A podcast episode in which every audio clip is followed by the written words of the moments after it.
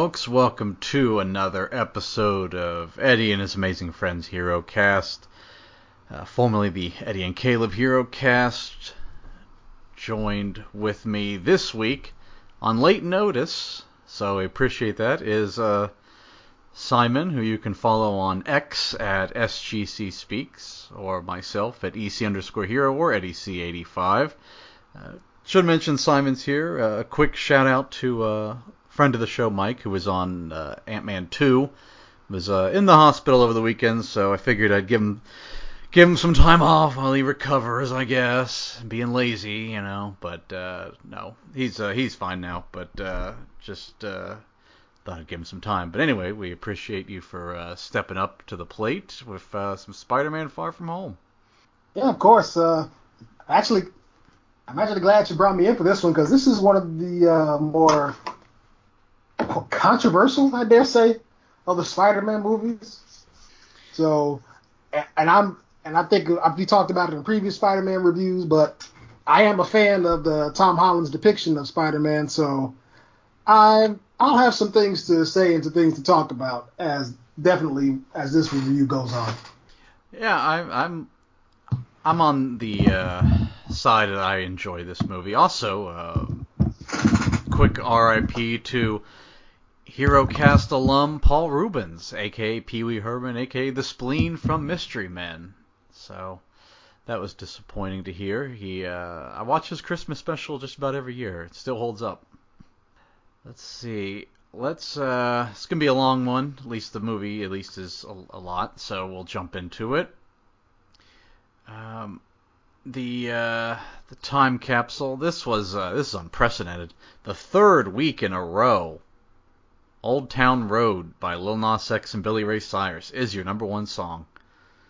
Crazy. Oof. That song, that song uh, take did definitely. Uh, I heard that song a lot. Let's put it that way. Well, yeah, three weeks in a row. That's uh, and these are of course spread out over a while. So, but uh, champions in wrestling were the same as last week. Kofi, Seth, Adam Cole, Becky, Becky, Shayna Baszler, Okada. You know the drill. So, but we'll get a mix up next week, I promise. And a new belt. Uh, so let's see here. This movie, Far From Home, came out uh, July 2nd, 2019. Uh, almost four years ago, as of recording this. So, any, do you have any Fourth of July plans in 2019? Um, I'm pretty sure I was still working at uh, ABC Seven as an intern, so I was probably uh, I, I was I, def, I, probably saw this movie around that time. Yeah, I saw. If it well, was, I've got an interesting. Yeah, I'm, I'm, pretty sure I saw it around that time. What did you say? I have an interesting story when we get to the uh, history with the movie, which is right after this. But uh, in July of 2019 was my first and only business trip that I ever got to take. Uh, it was uh, I don't know. I mean, it didn't seem necessary. They well, first off, they sent me to an office in San Jose. Um, but they offered like, hey, if you want to fly out somewhere, take a long weekend and fly somewhere first, you can do that. And uh, I'd always wanted to go to Albuquerque, so I did that. Spent uh, a weekend in Albuquerque. That's a nice, nice town, land of enchantment. Uh, then went to San Jose, which is, uh, I mean, I don't know. It was cool seeing like, I don't know, these big tech companies. I guess our office was like a couple blocks from LinkedIn, so that was neat. But uh, it's a very expensive city, and uh, Ubers are really expensive, so I didn't really get to do much. But uh, it was weird because they sent me out there to train, but they were also shutting down the San Jose office.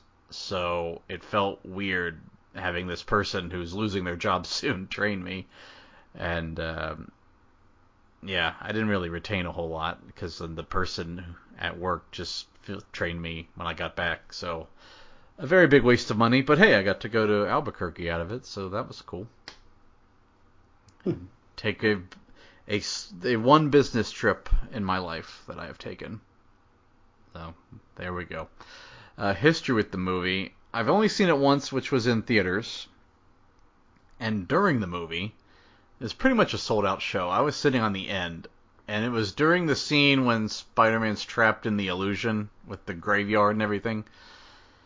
Uh, this kid taps me on the shoulder, and he's like crying, and he's like, I can't find my mom. And I was more surprised, like, what, what's happening? Like, like I wasn't, I wasn't like annoyed that I had to get up and do something, but it's like, why? First off, why was I chosen in a theater of like 300 people? and secondly, I'm like, okay, so I took him out to the like the aisle or not the aisle, the um the out of the theater into like the big aisle where all the you go access all the theaters from. I was like, "Do you know her phone number?" And then immediately she comes up and is like, "Oh, there you are." She's like, "Oh, thank you. I'm sorry." And I'm like, "Okay, that's fine." So I don't know. That was random, but uh, that happened. and then you've seen this in theater, you said? Uh, yeah, yeah. Actually, I just pulled it up from uh, my uh, Fandango history because that's usually how I buy tickets. I actually saw this. When, when did you say? When did you say this came out? Uh, July second, 2019. Oh man, oh man, oh man! I saw this on July 3rd. Oh, So literally the day after it came out. Um, yeah, it's I only saw it once in theaters, but I've seen it more times since on um because I have the digital code for it, so I could see it on iTunes and Amazon Prime and stuff. What I remember most about leading up to this movie was primarily the trailer, where they basically spoiled that he came back, and they also it, not that I hadn't already seen Infinity uh, Endgame by then, but it's just the it's just the fact that you know if you got to do all that to make sure everybody has doesn't get spoiled on something, maybe you shouldn't be promoted. Maybe you should have pushed this movie back a little bit.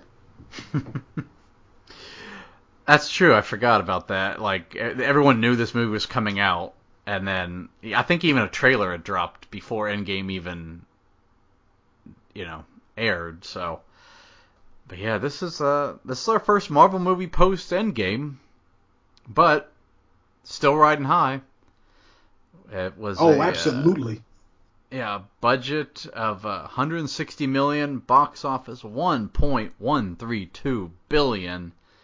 So no issues there. That puts it on our list at number nine with 972 million profit. Uh, That is almost a ten times return. That is insane. yeah, of course there's marketing and all that, but you know we don't count that. Yeah, but you really could tell just how strongly the MCU had supported itself just just off reputation alone, as well as just putting out consistently good movies. So even to the ones that weren't as good, and we talked about Captain Marvel a few weeks ago, um, but even that movie, because of all the hype leading into this character who's going to factor into the events of Avengers Endgame, that movie got a significant bump, even even out earning a namesake uh, a namesake in superhero like Wonder Woman. Um, and so with this movie, like you really see one, it's dealing with a popular character in Spider-Man, and two, like just like you mentioned before, that post uh, Endgame, the post Endgame hype hadn't died out just yet, so everything was still riding high. People were still feeling good about where the story had gone, and they it it's clearly ended up really well for them. Yeah, and you mentioned Captain Marvel. That would be number 10 on the list. So it's above Captain Marvel, right below Aquaman, still holding strong. But uh, also the inflation was 1.16 billion, so a little bit over. But uh, yeah, and you know, of course, Endgame number one. It'll stay that way till the end of the podcast, I suspect. Uh, the fans and critics loved it. Critics 90%, fans 95%. Um, Hmm. yeah, and I think we can jump into the cast if I'm not missing anything. Uh, Well, I would. Well, we talked about um, when we talked about the reception to this movie. Initially, when it came out, it w- it got all that positive reception. As I've gone online a little bit more, I've seen a stronger uh, pushback against the film, especially on Twitter and as well as YouTube. Some uh, YouTube-based critics get being a little bit harder on it. Uh, and, and, I'm going to say some of my commentary and some of their points that I've heard over the years, but yeah, it's it's one of those things where a movie comes out, people love it, then a couple weeks later, it's like, eh, this wasn't that good. Hmm. Well. And and and then it just uh, and some people keep that opinion and others don't. So I, I would definitely say it's still overwhelmingly positive, but um, ultimately, I, I still think, but I do think like there might be a slight, a more slight negative tinge to it now, just in the just because of how Tom Holland's viewed as Spider-Man, his overall journey. Yeah, we can. Uh, well, I'll save mine for the end, but uh, I'll start here with. Uh, she was not in the last movie as much as I remembered, but uh, she was in this quite a bit. Zendaya as MJ. Yeah. Um, in the last movie, she kind of came off more as a begrudged friend. So it was really interesting to see the switch that they made in this movie, and and I'll address that a little bit more once we get into the review for it. The overall, I'd say she she she gave a really good performance. Yeah, I thought. I mean, it helps that her and Tom Holland are a real life couple, but they they did have good chemistry together.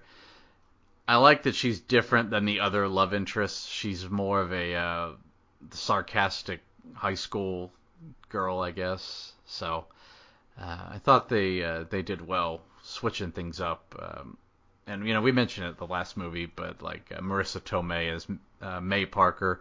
Again, it's nice to just switch things up from the from the first two movies, and that's one thing I appreciate about this trilogy that they do. Absolutely, because we could have easily gone the uh, the Batman route and see an origin story for the for the upkeep time or at least a more traditional one. Yeah, no, not not this one. Uh, I mean, I don't know. I I don't know what else there is to say about Samuel L. Jackson's Nick Fury. He's he's uh he's here and he's same old Nick Fury. you know. Yeah, in some ways. Yeah, well, he's a little bit different at the end, but Uh, this one I've got some some thoughts on. Jake Gyllenhaal as Quentin Beck slash Mysterio. So, I even as a kid when I watched the Spider-Man animated show, Mysterio was always kind of like eh to me. The the illusion cubes that he did, I just I don't know. I thought that was a little strange. And when I heard that Mysterio was going to be the villain in this movie, I was just like, I don't know. It's gonna be a tough one to translate to film, I think. But the way they did it with him, he wears like the motion cap suit.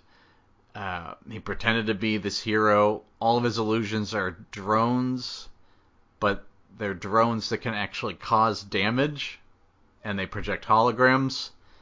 I just thought was was really well done, and this was a big surprise to me. I like I said, I did not think that Mysterio would translate all that well. I'm still waiting on Scorpion. I'm, I like Scorpion as a villain. I'm waiting on him still, but hey, I was I was happy with Mysterio. I thought it they did really well with him.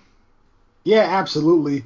Um, he he did a great job, and definitely, as you said, the translation was a, was way better than I could have possibly anticipated. And I also and it just but it just really plays into a lot of what we know about production today, as well as what's possible with ever emerging technology. Case in point, I'm pretty sure throughout the movie he's wearing one of those suits that you see actors wear when they're using CG when they're doing CGI stunts and everything else and doing certain roles for movies. And so with us seeing him wear that, it makes perfect sense since he's uh since the illusions are being cast similarly to how we would expect something like that to be applied if it was created to for a movie today. If you could just attach a suit to somebody um, without the use of a compute, without the use of a ready-made computer or through post-production editing. So I thought that was a, I thought I really appreciated what what he brought to the role, both as the subtle, friendly type who was just trying to get to know Peter, as well as when he when he starts to show the depths of his villainy and just how much of a narcissist he really is. Yeah, and this uh, this could have gone wrong. Like I thought Sandman did not translate well to screen in Spider-Man 3. I thought he was came off as goofy, but this I thought was was very well done. And and his motivation for being a villain was great.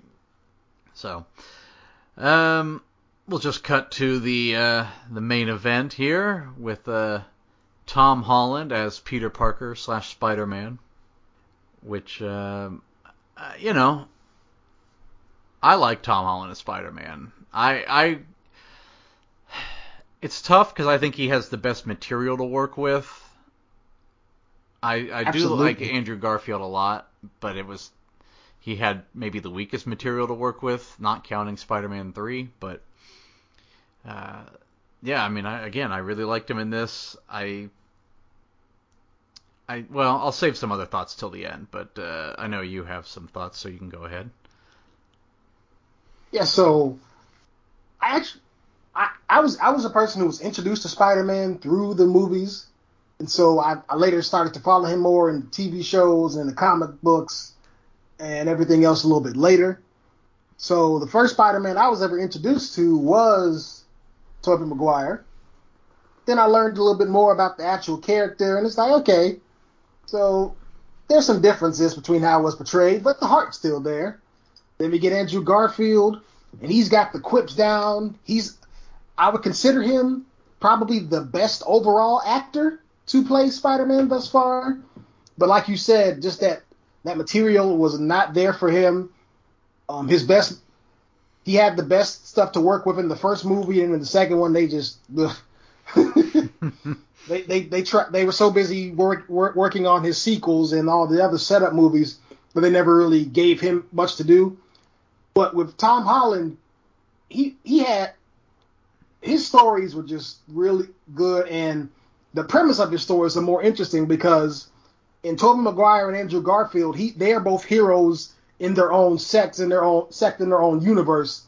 So just like pockets of stories in time where Spider-Man's the only hero in New York. There's no Avengers, no um, Daredevil. There's no there's nobody to play off him or for him to work with.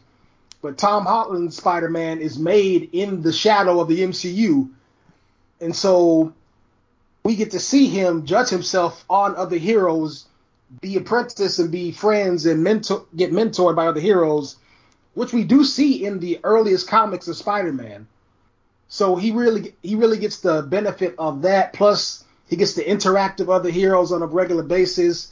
Heck, his introduction was the Civil War movie, which could which easily could have had he could have had nothing to do with, but that movie was made just a little bit better because of his appearance in it. And this is just another overall performance from him. Even better in some ways than his performance in Spider-Man: Homecoming and Infinity War, where I think he's at he does some of his best work as the character.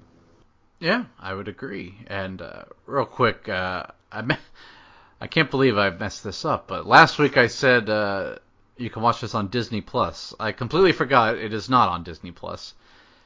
Um, nor is No Way Home. Uh, I just assumed it was, but uh, now I had to buy this on Amazon for 50 cents. So, or yeah, I don't know, but uh, there you go. Anyway, we can jump into the plot now.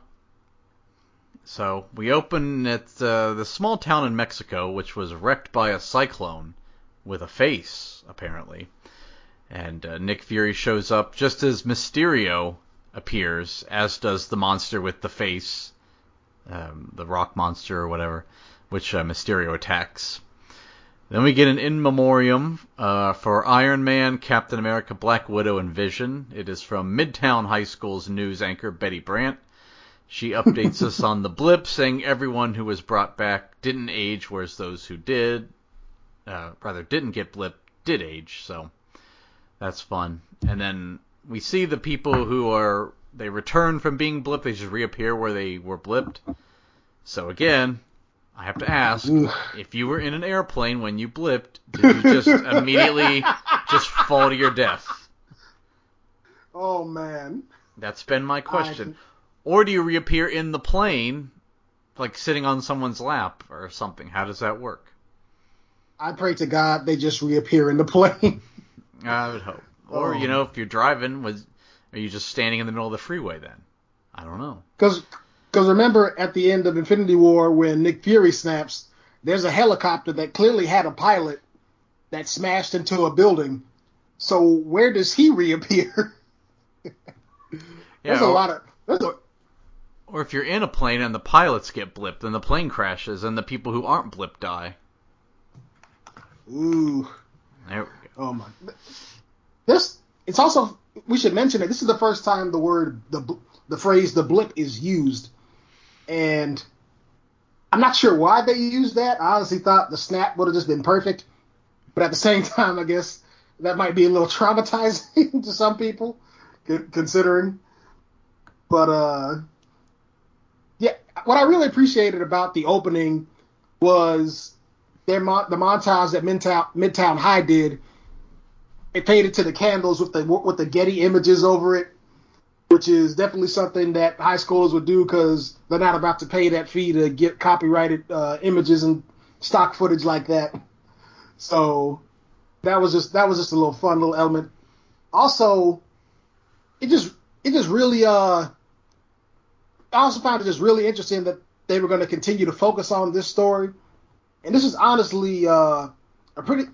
It didn't affect the overall story as a whole, but the elements from the blip are present in Nick Fury and the gaps in the questions about the Avengers and everything else, like the Midtown student anchor asked when talking about how his brothers is old, how his younger brother's now older than him, and how nobody even knows if the Avengers are a thing because how many people were confirmed dead?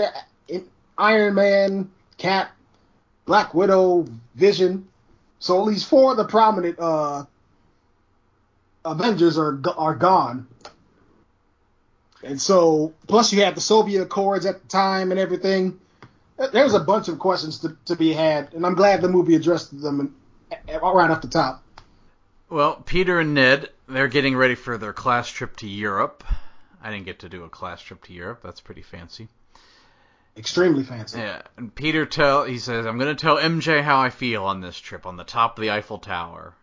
Very cliche, but uh, on the flight over, Ned and Betty become boyfriend and girlfriend, so good for Ned. And they land in Venice. They're doing all the tourist stuff, but during the trip, this big water monster attacks, and Mysterio shows up.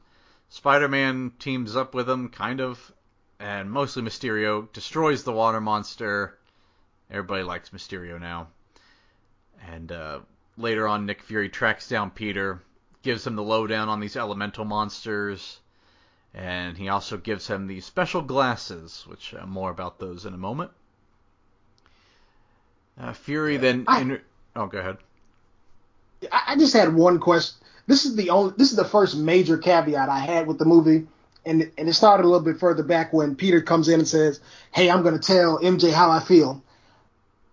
Where was this even hinted at in Spider-Man: Homecoming? Yeah, I noticed that too. And now that you mention it, um, I mean they they were friends, but sh again, she wasn't in it enough, and he was more interested in uh, I don't remember her name. Yeah, Liz, uh, who moved to Oregon. So, um, yeah, it's it's a good point, but you know, a lot can happen over the course of a summer, and then when you die for you know five years and come back. And all of your class and majority of your classmates all died at the same time. That was the other thing I thought was pretty conven- convenient. So Aunt May died. Uh, Aunt May snip, snipped, uh, blipped away. His entire class blipped. That was pretty convenient. Well, one who was the guy that didn't blip? The guy um, that it was an uh, the Asian student. Brad, Uh, I think. Yeah, he uh, he's new to their class. He did not blip though. But uh, MJ did, um, Ned did, and Peter did. Apparently, his teacher did. Uh, that, that also brings up another question because uh, when they were on the plane, MJ uh, told, snitched on uh, Flash when a uh, flight attendant was giving him alcohol. He's and said technically he's he blipped, so he's technically 16, not 21 or something like that. So it does beg the question: Do people who got blipped need special licenses or something? Hmm. that could be. Could be. More on Flash later. He uh, he had a little Easter eggy storyline kind of going on. Uh, so Fury introduces Peter to Quentin Beck, Mysterio. He's uh, he says I'm from a different version of Earth in the multiverse, so we're we're coming coming along on that. And Beck mentions these elemental monsters attacked my world. They took away my family. They destroyed my world. And Peter declines to help. He just he don't want my teachers to worry about it, and he knows his classmates will see Spider-Man if he's in Europe and he was in DC. They'll figure it out. And Fury's like, all right, I understand. And then we later learn that Fury just hijacked the trip and sends them to Prague, where they suspected the next elemental would be. uh, yeah, um, I I appreciated that they recognized that Nick Fury be, being the top uh, imp- information agent and uh, spy would definitely not be the case five years after the fact. And um, they really bring it, it really brings home those questions about who the new Avengers are going to be, who's going to step up to the mantle, and who's going to be involved in matters like this. And it really just uh, it also really demonstrates how tired Peter was, and rightfully so, because let's think, let's just imagine, let let's just really just think about where he was uh, in Infinity War and in Endgame he battles a purple alien. He, he battles an alien invasion, a guy with telekinesis and a soup and a brown version of a Hulk. He battles a blue, purple alien with Infinity Stones, senses himself dying as he says goodbye to his mentor, comes back to life just to fight in a war where he can hard die this time, and then loses his mentor in that battle. It, he, he experienced a lot of things just in the past two movies and so, rightfully so, he's just like, you know what? For a second, I don't, I don't want to be Spider-Man. I just want to be Peter. And that good old Parker luck strikes again. Yeah, that's one of the things I've always enjoyed about the Spider-Man character is his conflict, if he wants to even do it or not. Um, in this case, he does not. He wants Mysterio to do it. But, uh, well, on the bus trip to Prague, Peter tries on these glasses, which they are called uh, Edith, which is Tony Stark's acronym of "Even in Death, I'm the Hero," which is very funny. Hilarious. And the glasses uh, gives you in- access to all of Stark's technology, lets you see what people are searching for and texting for on their phone, like Flash is texting his parents that he hasn't heard from them. That's interesting. Uh, bus stops and Peter is sent to a, a restaurant by a Shield agent. He's given a new suit, and while Peter is there, the woman wants him to change, and he does. But then this guy Brian snaps a photo of him, wants to show MJ. He's like, "Hey, you know, I know you like her, and I like her, but she's got to know." And uh, Peter uses the glasses, accidentally calls a, launches a drone strike on on poor Brian, but uh, he stops it and then just hacks into his phone, deletes the photo. So good for you, Peter. Yeah. this is this is the other major caveat I have. And it's a pretty big one considering how much it affects the overall story. Tony Stark left a multi probably billion dollar global defense system at the hands of a 16 year old and he didn't give it any instructions. He, he, he, he, keep in mind, this is a man who gave Spider-Man suit training wheel protocols in Homecoming. That's fair. Maybe Happy just didn't give him any instructions, but was supposed to. it's like this, if your, your first ever Spider-Man suit that's made by Stark Tech, eh, you're not ready for this. Eh, he's one year older. All right, give him give him the glasses. Does he need instructions? He's a he's a 16 year old super genius. What do you think he's gonna do? Kill somebody? Well, he very nearly meanwhile, did. meanwhile, in reality.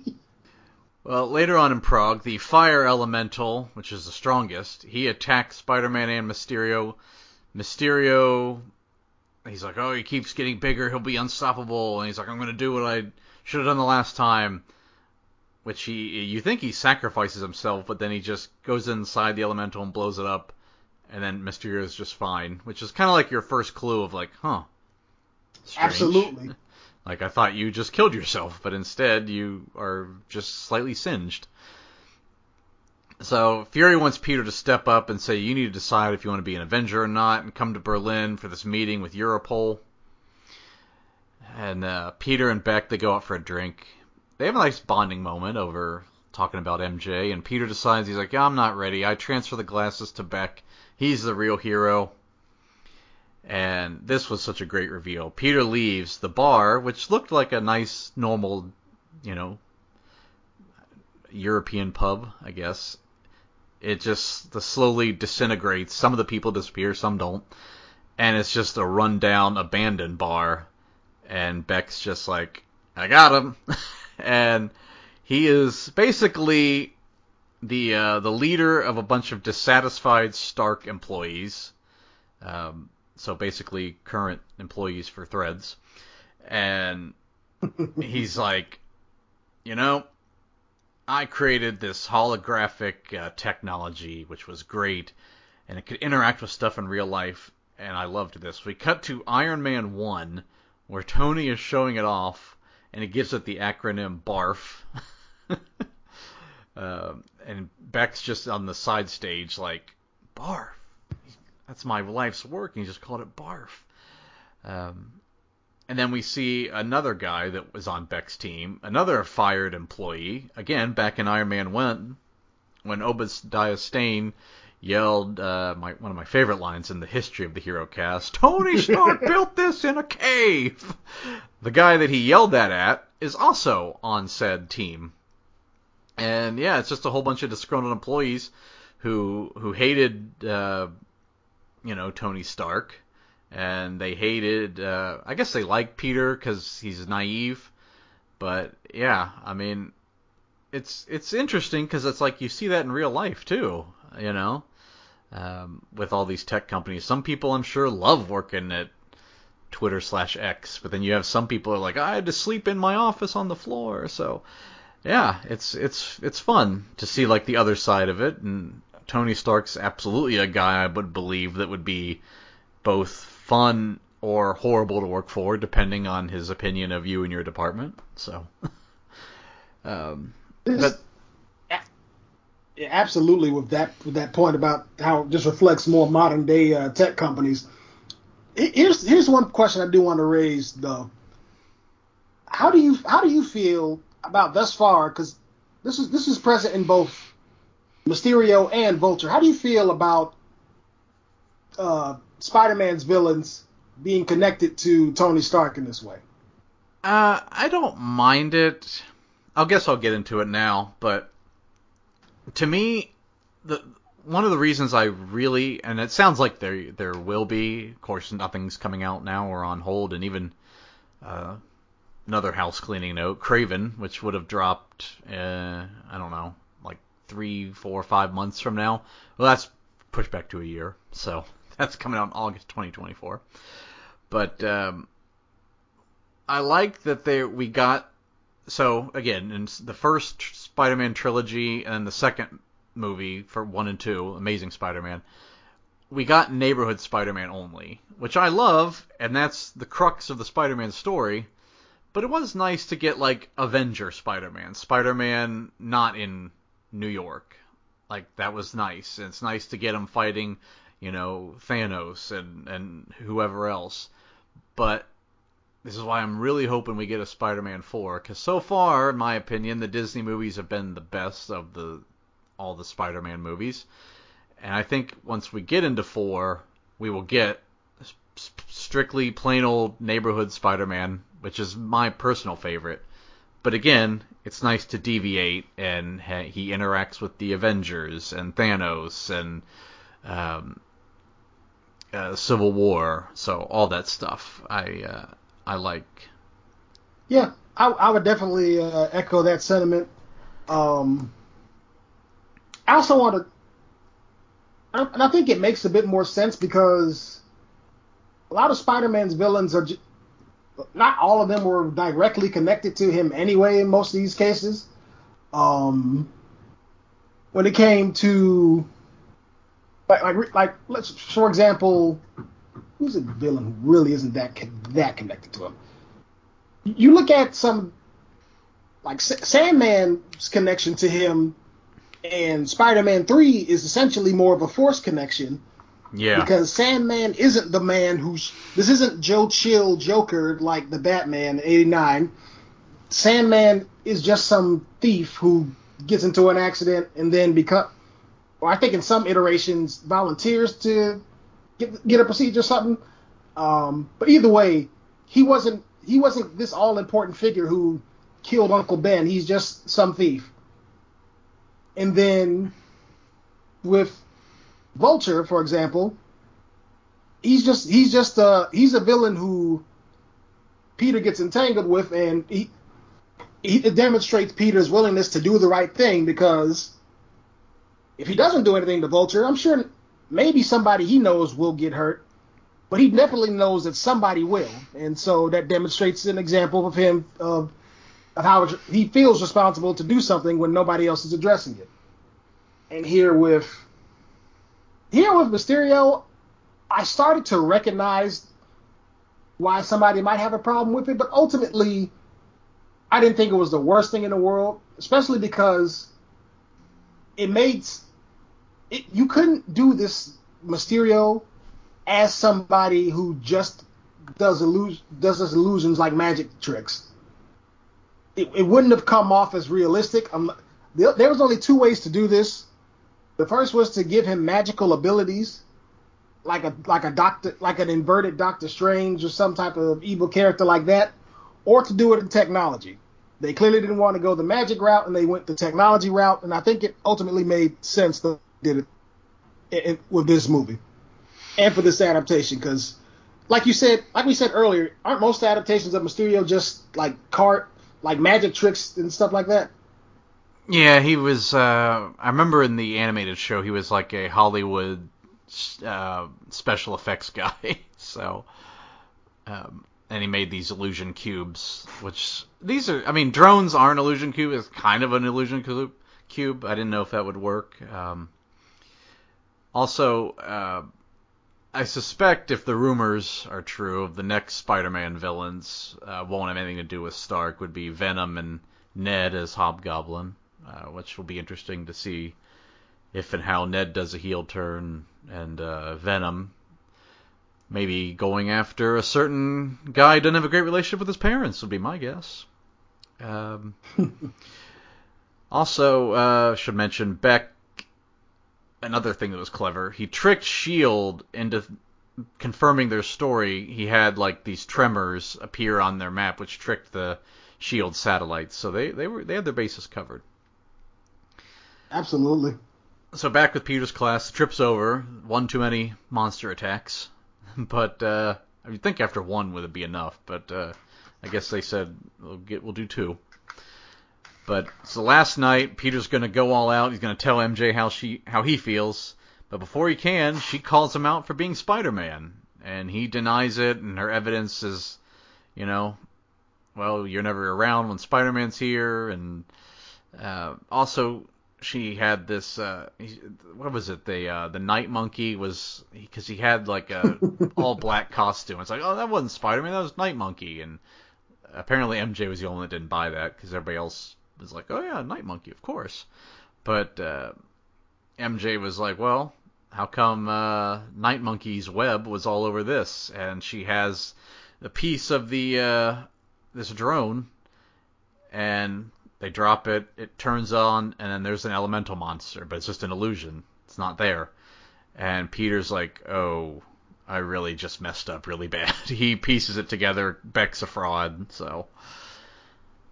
So back with Beck, this I loved. They're like rehearsing the whole attack, and he's planning like this big elemental attack. He's like, well, I need an Avengers level threat. So all the elementals are going to combine and attack London, and I'm going to save them, and I'm going to be the next Iron Man. So he's like drawing it out, doing this big giant scale attack, and he's going to save the day. But then he's like, one of his holo- uh, one of his gloves like fades. And he's like, why is, why is this happening? They're like, oh, it's just a missing drone. We'll fix it. And he's like, oh, missing drone. That's evidence. We got to find it. So they find it. It's with Peter. They're like, all right, well, we got to go after Peter Parker. So Fury picks up Peter. Peter explains everything about Beck to Fury. Mysterio, this traps Spider-Man in an illusion. This is why they go to Inter- Europol, and Europol is actually just uh, an abandoned building, which I thought was pretty good. And again, this is where I got interrupted in the movie trying to help this lost kid. But yeah, this uh, you know he's completely in, trapped in this illusion. Like everything, is, he's in a graveyard. He's falling. He's in his old Spider-Man uniform, not the Night Monkey, and it ends with uh, Fury hits Beck with a taser, and uh, Fury is like, "Hey, uh, who else did you tell about this? And he's like, oh, just uh, my friend Ned and MJ. Surprise. Fury was Beck, who just tased nobody. That was really good. And uh, so now he's like, well, MJ and this Ned guy have to die. So Peter gets arrested because he gets hit by a train, and he's on a train, I guess. And he ends up in the Netherlands, and he gets Happy to come give him a lift. Um, he's going to London. This is where Beck's going to strike. It's also where the class is. Like I at a connecting flight, I suppose, on their way home. So his plan is to get his spider sense or Peter Tingle, which they mentioned earlier, is kind of on the fritz, working again. I guess it he lost it in the blip, maybe. And I think it's more so implied that it was one of those things that didn't.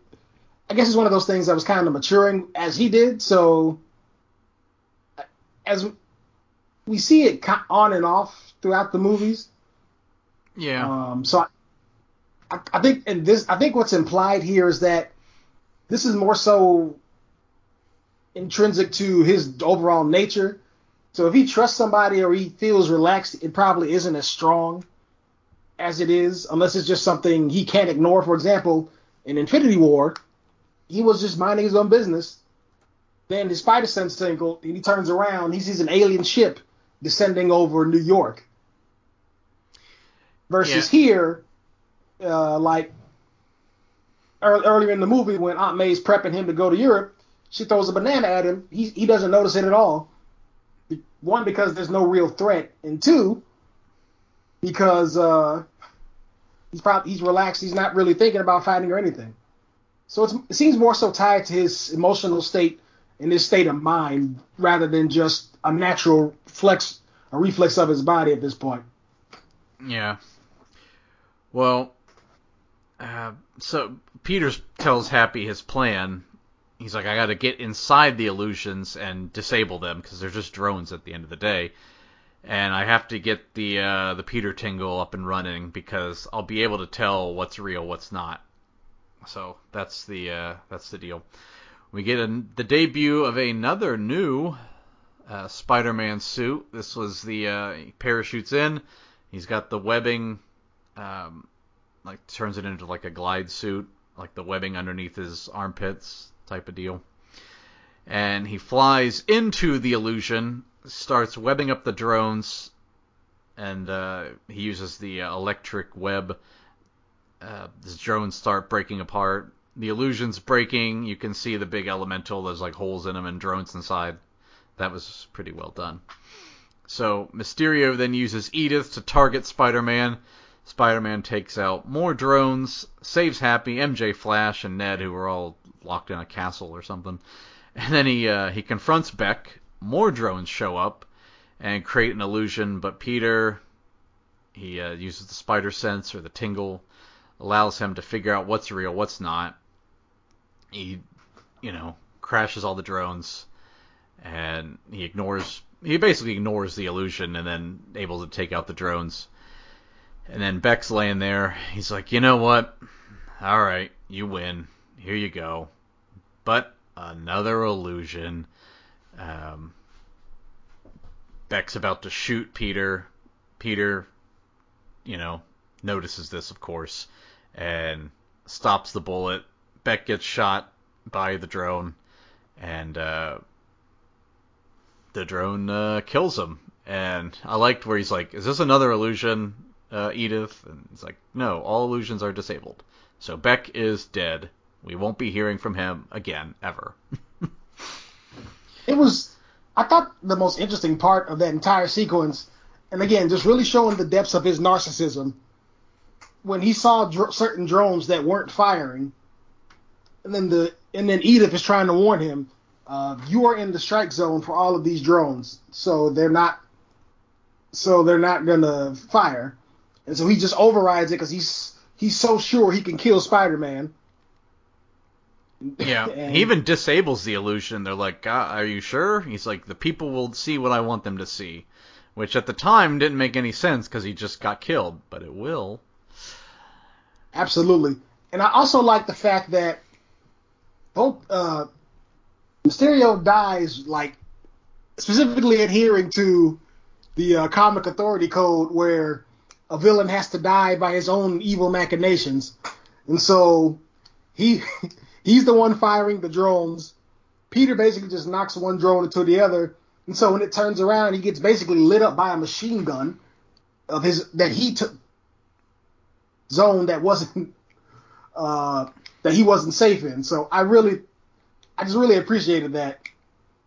Yeah, I don't think Spider-Man's killed anyone in any of these movies. the close the closest we got so far was probably him activating instant kill on those war mutts that Thanos had. But those things aren't. I wouldn't even really call those things sentient. Yeah.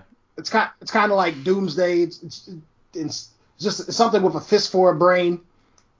well, he definitely tried to kill Sandman and thought he did in Spider-Man 3, but he didn't. Um, so afterwards, Peter meets with MJ. She's happy. Uh, she shows him that Happy gave him the necklace, the Black Dahlia necklace. Happy had given it to earlier. Peter bought it at some market.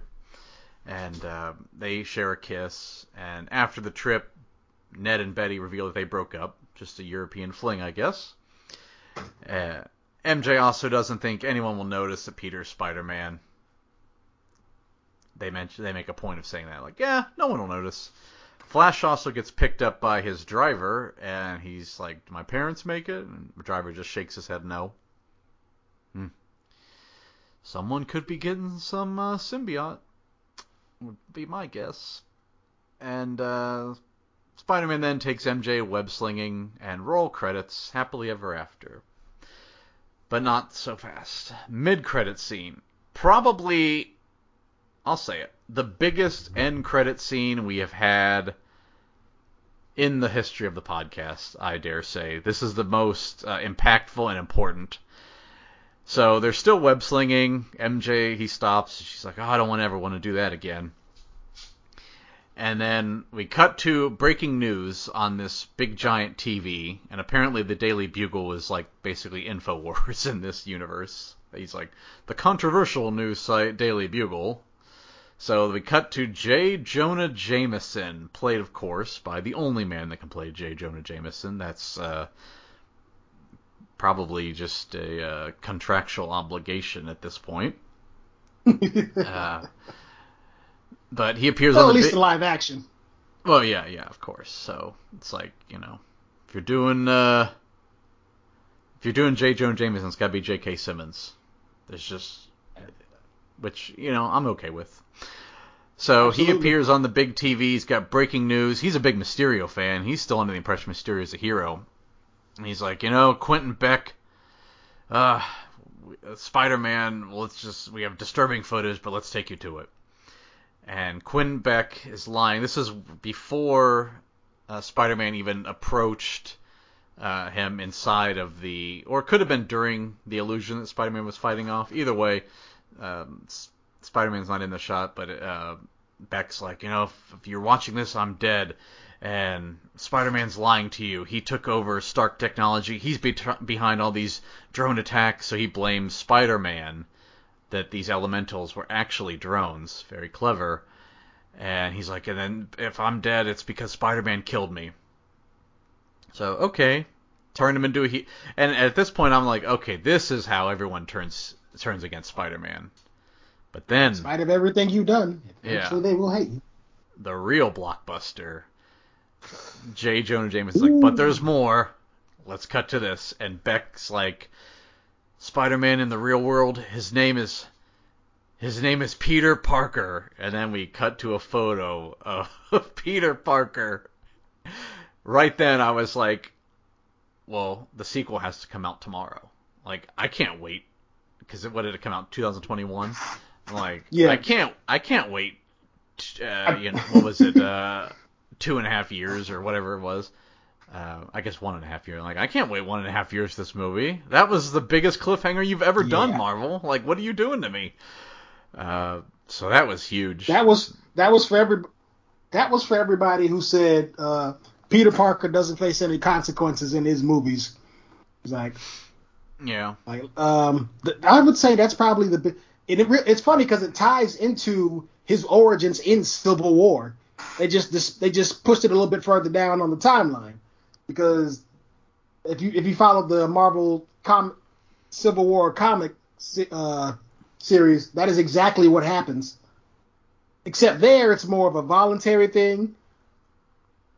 But but here, it's made to be something where it's that fi- It's not so much a betrayal, but that final, just knife in the back, that proving how vindictive and evil and how much of a narcissist Beck is. So now he can die knowing the world will love him and the world will hate Spider-Man. And that Peter Parker's life is forever ruined.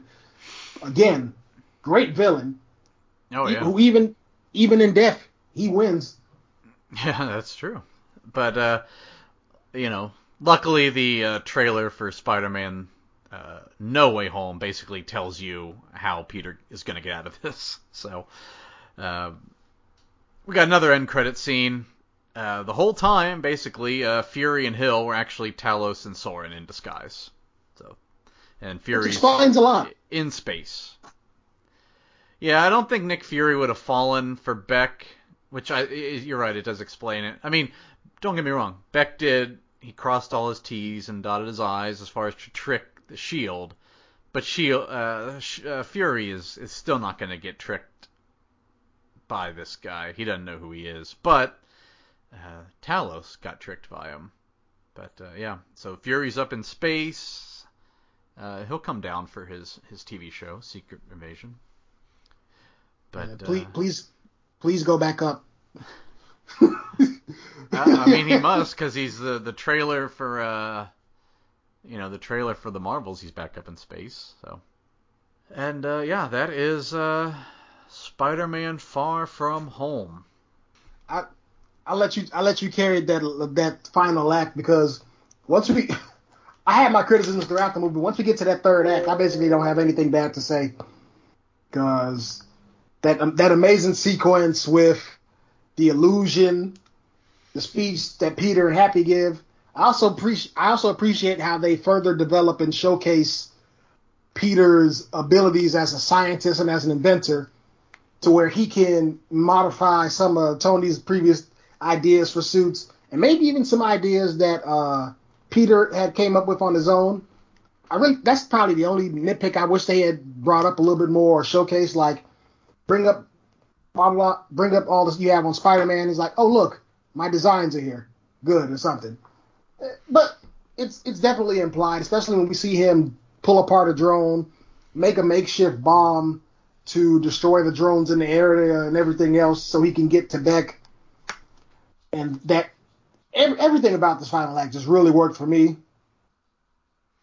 But but regarding that post credit scene, do you feel like that should have been just the end of the film, or did it work better as a post credit scene? Um, I'll say this: I wish they flipped the post-credit scene. I would have like to have left the theater not knowing like, oh, Nick Fury's in space. Okay, what do I do with that information? I wish it was the final scene where Beck's like, Spider-Man is Peter Parker, and that to me, I mean, you know, maybe they didn't because they're like, well, people probably leave after the first mid-credit scene, but uh, I'm at, I don't know, I'm at the point where it's like if you leave a Marvel movie before the credits are fully over, unless you have the RunPee app, which tells you if there's anything at the end, then that's your own fault. I'm going to go ahead and give this movie a 9 out of 10. Uh, one of the things we actually didn't talk about that was actually a pretty big part of the movie was uh, Peter's, I guess, uh, he, he was always kind of looking at Tony Stark as like trying to seek his approval, even though he's he's no longer with us. But you know, he's telling Happy, oh, everywhere I look, I always see his face. There was the mural uh, on the uh, on the building of, of Iron Man. So I thought that was a nice element, and him and him and Mysterio kind of competing to see, you know, who's going to be the next Iron Man, kind of and Peter thinking like, oh, am I am I good good enough? Can I live up to the hype of Iron Man and the the legacy of Iron Man? And that was really well done. I thought Mysterio was really well adapted uh, to the to big to the big screen. It could have gone wrong. Thankfully, it didn't. But he was uh, one of the more compelling villains for a guy that had no powers of his own. The way they uh, incorporated the drones and everything was was really well done. So yeah, I'm gonna give it a nine out of ten. Really, really great movie. I, I got a few more things that I thought were kind of just left out, but overall, I would give the movie. Uh, I'm not. I'm not quite up there with you with this one. Uh, I think. I think Spider-Man: Homecoming and ultimately No Way Home were better movies than this, but I still think it's a it's a really enjoyable one. Got some great action, good music, cinematography's uh, great in this that awkward romance that Peter and MJ have, it it's pretty. It's not. It's not quite as good as Garfield and. Uh, oh my God! I just forgot her name. no, Emma Emma Stone. Thank you. Not as quite as good as them, but Zendaya and Tom, Tom really brought it for this, and so I gave this one an eight out of ten. Eight out of ten. All right. Well, uh, still got one more Spider-Man coming up. That'll be, let's see, this was episode 166. Oh man, how far in the future do we have to go? Um, No Way Home is episode 190, so it'll be a while. um, but yeah, so uh, next week, I'll get this one right. It is Max for Joker, and you'll be back next week so uh, again, thanks for filling in on short notice. Um, again, hopefully uh, get well to Mike, who uh, I mean he is well now. I just you know he'll be fine. But uh, yeah, Joker is next week. That's on Max. Our two, I think we've only got two villain movies in the whole podcast, and they both came out in 2019. So hmm. that's weird. But uh, well, I guess there's Joker 2, but that's way down the line. But yeah, Joker next week. That should be interesting. Should be interesting. Absolutely. Um. Oh, I do have a uh, end quote. I mean, technic. Well, it's it's it's not from Nick Fury. It is, but it's actually from Talos. But uh, we'll just say Nick Fury. It is. Bitch, please, you've been to space.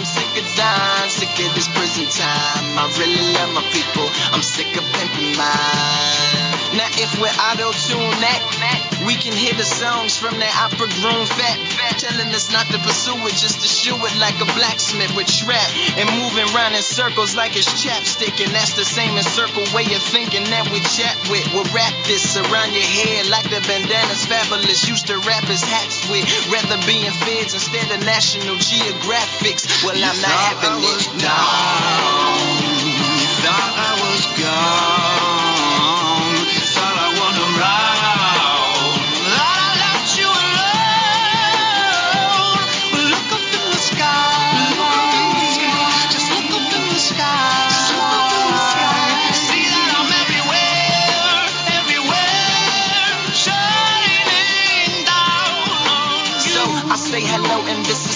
third time to everybody out there who ain't never heard mine. And if you haven't, you know you ain't never heard line. Lou don't move, no cowards, you only heard lines. Not a facade cherisher, I'd rather have the scars. I don't idolize America, I'm dancing with the stars. Uh huh, all of them, yeah, they are too. You look up and you see us shining down. You on you.